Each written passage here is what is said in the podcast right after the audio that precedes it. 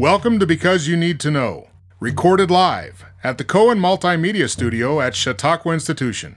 I'm Edwin K. Morse, President and founder of Pioneer Knowledge Services. This series is your digital resource of valuable conversations with nonprofit and knowledge management enthusiasts from across industries and from around the globe.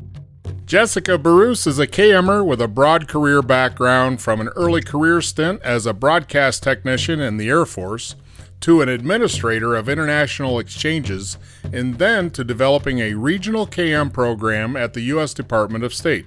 Most recently, she is building a KM program from the ground up at the American Printing House for the Blind in Louisville, Kentucky. Jessica, can you kind of outline what inclusivity means to you around the work of knowledge management? How does that show up? Absolutely. So, inclusivity is access to knowledge for me.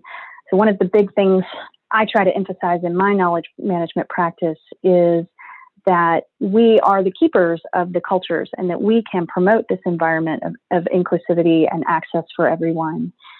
So, everyone has something valuable to contribute and everyone can benefit from organizational knowledge. But sometimes our practices can inadvertently exclude people.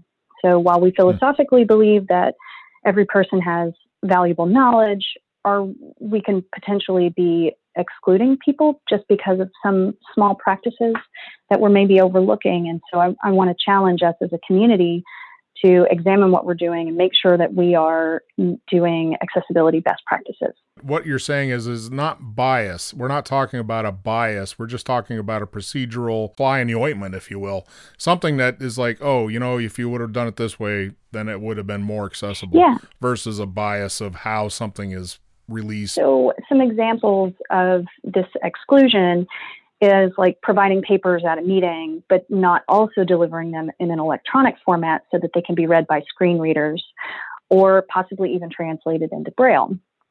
Or maybe you're giving a video presentation that doesn't have narration, or maybe you've forgotten to switch on closed captions on a video presentation. Mm-hmm. So even the requirement to be physically present in a meeting can be a barrier for some people. Mm-hmm.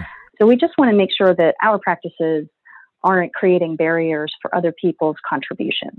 It's more than just knowing your audience, right? It's knowing that you have to build it out for any audience. Absolutely. So you have to think about some of the different needs. And this kind of ties into the idea of user experience uh, for me. So you need to understand who your audience could potentially be and meet their unspoken needs before they have hmm. to ask you.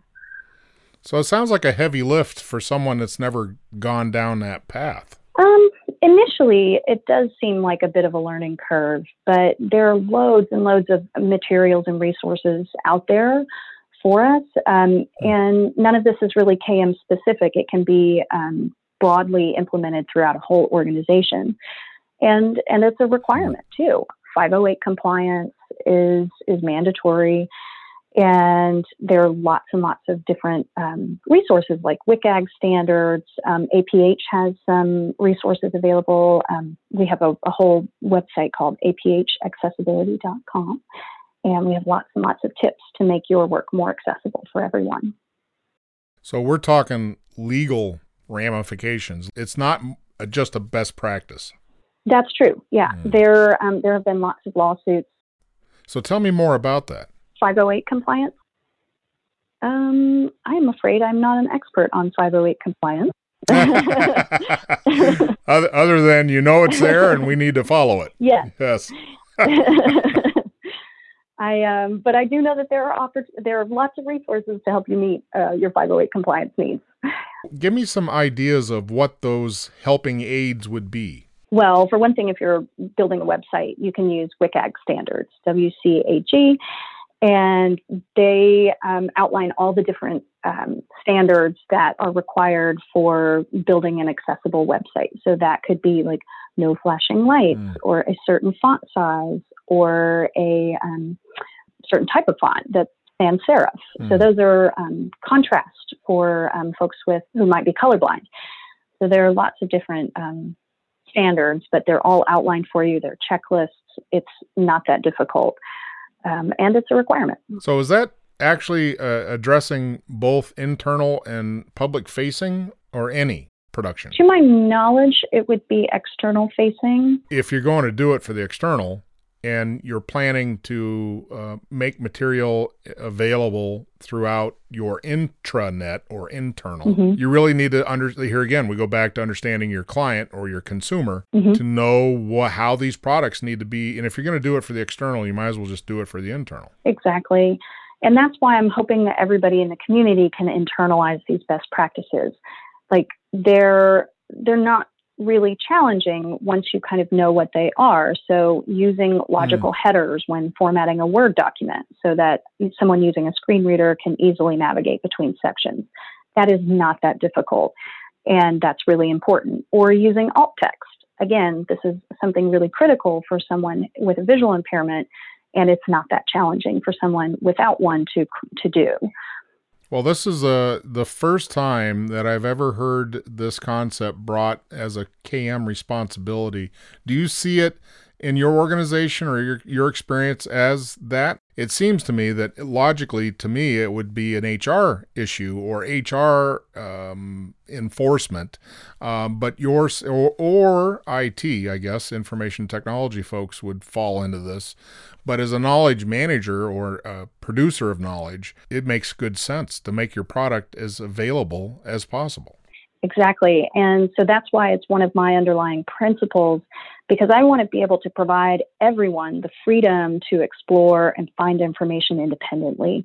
And I think our work should help people find their own answers in a multitude of format formats so that they can find information and get the answers that they need by themselves that's the ideal pinnacle thing of knowledge management in and of itself is self-service, right? To be able to to take that resource heavy helping somebody mm-hmm, exactly and make things self available. Yeah. Well, what would be your shopping list of things that would be helpful to someone trying to bring these two worlds together? Well, I think just ensuring that you can use keyboard navigation in anything that you're building, whether it's a wiki or a knowledge base or a new website, just making sure that you can use keyboard navigation and that it's compatible with screen readers. And there's a free screen reader out there called NVDA, and you can download that and use that to test whatever you're building. And um, you don't have to be an expert on how the screen reader operates. In fact, it's actually better if you're not. Um, and that can help you test and make sure that you're um, you're creating something that's available for everyone. Uh, you'd said earlier that there was resources available to provide some guidance. Yeah, so if you go to aphaccessibility.com, we have lots and lots of checklists for creating Word documents or Excel spreadsheets, um, best practices for working with screen reader users, um, lots and lots of different information there to help you make your stuff successful. And it would actually empower anyone in an organization to have those skills distributed. So anyone producing. So there's not what I'm what I'm getting at is you, you the worst case scenario is you have one person that's stuck making sure all this stuff is machine readable or not machine readable, but inclusive right? An inclusive product. Mm-hmm. It'd be great if everybody that was a producer just made it this absolutely. way to begin yeah, with. Yeah, absolutely. So that ends up being a, a, a big policy, instrumental enterprise level um, adoption practice. Mm-hmm. In your view, KM owns that to build that out? We have a director of accessibility that helps us do that. Oh. Yeah, she's fantastic. Um, she actually is the creator of that website, that um, aphaccessibility.com. Awesome and she's the one who develops all these best practices for us. And that's out for the public to be able to lean on, huh? Yes, and I hope that you do. Awesome.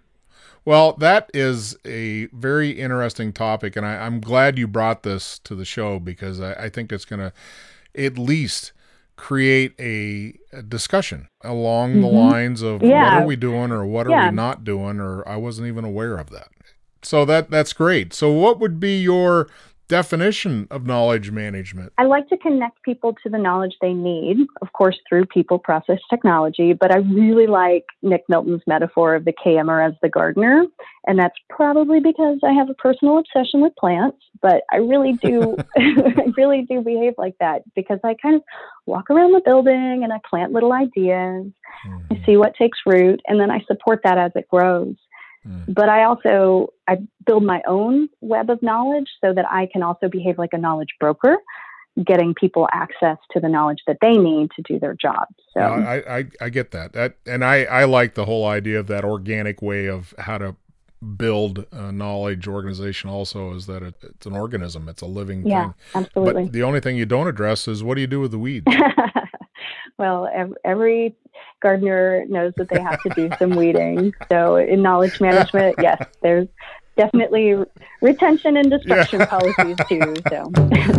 Well, it's been a blast, Jessica. We hope to have you back. Uh, I know we've talked about some other focused topics, and uh, I think the audience would love to hear more. Okay, I can't wait for our next conversation. Thank you. Because You Need to Know is designed to bring people's experience and their knowledge forward to be shared. I'm Edwin K. Morse, and I thank you for joining in to listen to another conversation brought to you as a public service of Pioneer Knowledge Services, a nonprofit tax exempt organization with a charitable knowledge management purpose. Find us online at pioneer ks.org and add your voice to the conversation on Facebook.